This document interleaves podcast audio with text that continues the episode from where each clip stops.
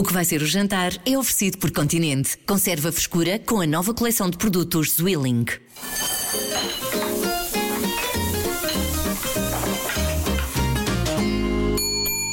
Olá a todos, sejam muito bem-vindos a mais um episódio do podcast do que vai ser o jantar. Estamos cada vez mais próximos do Natal e então eh, neste episódio eu convidei para se sentar comigo à mesa a coordenadora do Desafio Vegetariano para Portugal, a Elisa Nair. Olá! Olá, Sandra. Eu gostava que tu nos trouxesses uma sobremesa e um prato vegetariano para estarem na mesa da consoada. Pois com certeza. Cada vez mais as famílias têm mais membros vegetarianos e obviamente que uma das preocupações de quem faz a mesa é poder também ter alternativas tradicionais na mesma, mas 100% vegetais. Então, neste momento, por exemplo, já publicamos uma receita de sonhos e posso Hum. dar já essa. Depois vamos, vamos ter mais. E essas receitas estão no site, não é? Desafiovegetariano.com. Ora, não, estão no Instagram. Ok. Estão no Instagram. As pessoas podem inscrever-se no, no Desafio Vegetariano no site, gratuitamente, para receberem um conjunto de. Pai, umas 150 receitas eh, para a vida. Mas agora para o Natal também vamos enviar uma emenda especial por e-mail, Uhum. eh, mas também vamos publicando algumas no Instagram para quem não quer o compromisso de se inscrever. Boa, então vamos lá ver como é que se fazem. Vamos começar pela sobremesa. Vamos começar pela sobremesa Vamos para começar ser pela rebeldes. É como nós fazemos às vezes lá em casa. Os sonhos, e quem diz os sonhos diz outras receitas, às vezes são tão mais simples de fazer de forma 100% vegetal do que se imagina. Porque muitas vezes é só retirar o ovo, por exemplo. E às vezes nem tem que ser substituído. Neste caso, o que é que utilizamos no- na massa dos sonhos para fazer mais alguma liga?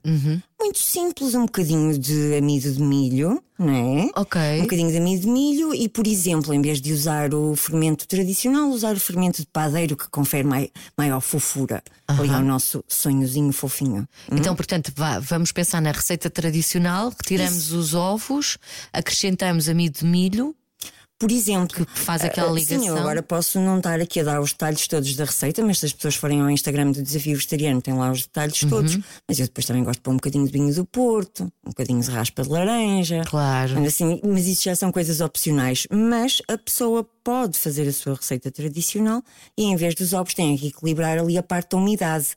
Não? Isto é uma questão às vezes lógica. A pessoa até sozinha pode querer fazer a sua própria receita e não a nossa. Sim. Ah, mas pensa assim: se o ovo tem um bocadinho de umidade, eu vou ter que a compensar com outra coisa. Então eu dissolvo o amido de milho num bocadinho de água fria e já tenho ali a compensação da mesma quantidade de líquidos, por exemplo.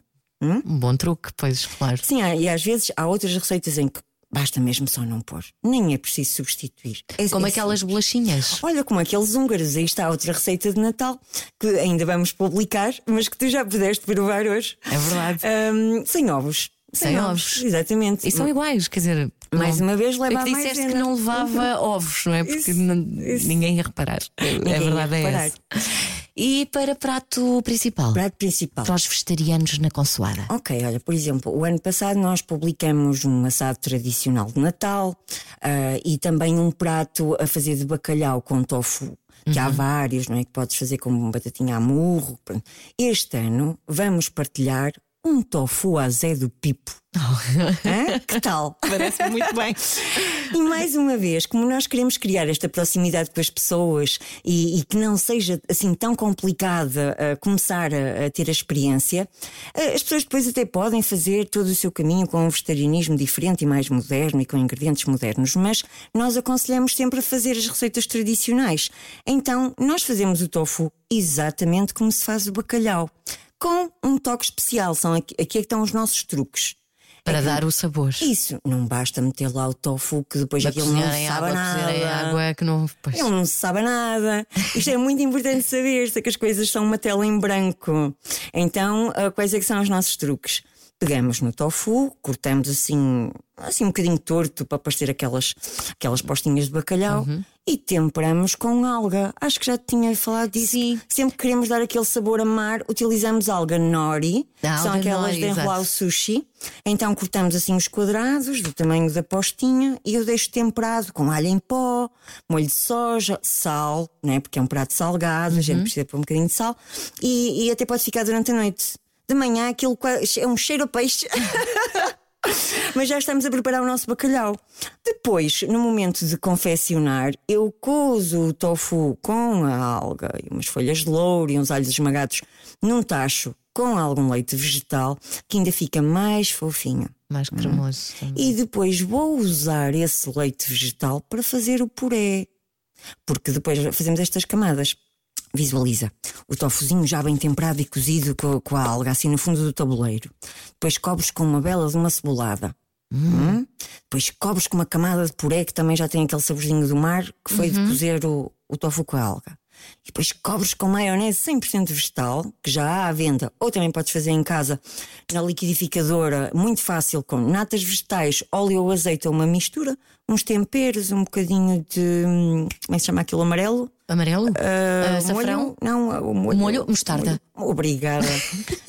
aquilo amarelo. aquilo amarelo. Uh, um bocadinho de mostarda, que fica muito bem. Bates aquilo e ficas com uma maionese feita na hora em casa. Cobres o puré vai ao forno a gratinar. Serves com umas azeitonas por cima, uma saladinha ao lado, está uma maravilha. Há fotos que eu já vi, a Elisa já mostrou, e o, o prato é lindo é? Fica muito bonito. E, e é muito Fica goloso. Muito bonito. É muito goloso. E portanto é uma boa sugestão para quem tem familiares vegetarianos e que fica preocupado com o que vai fazer, o que vai pôr na mesa da consoada.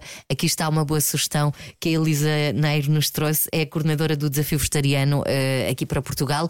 Depois, em janeiro, havemos de falar com uma das embaixadoras, a atriz Joana Seixas, precisamente sobre o desafio vegetariano, e até achamos que é em janeiro que as pessoas têm, enfim, assim, uma maior. Uh, predisposição para mudarem de hábitos? Eh, funciona o ano todo e temos centenas de inscrições por mês, mas quando fazemos a campanha em dezembro a pedir às pessoas que reservem a resolução de ano novo para fazer em janeiro, são muitos milhares de pessoas que se inscrevem. É verdade, sim, de é, facto, as pessoas nessa altura estamos, estão mais Queres fazer um bocadinho melhor, tens mais força para fazer um bocadinho mais por ti, pelo planeta, seja por, pelo que for em janeiro. A campanha sai agora no dia 18 de dezembro. Estejam atentos na nossa página e em todo lado, com embaixadores queridíssimos como a Joana Seixas, a Sandra Barata Belo, o Dinarte Freitas e o chefe Fábio Bernardino, que são os embaixadores. Muito obrigada, Elisa. Obrigada. Feliz Natal. Feliz Natal.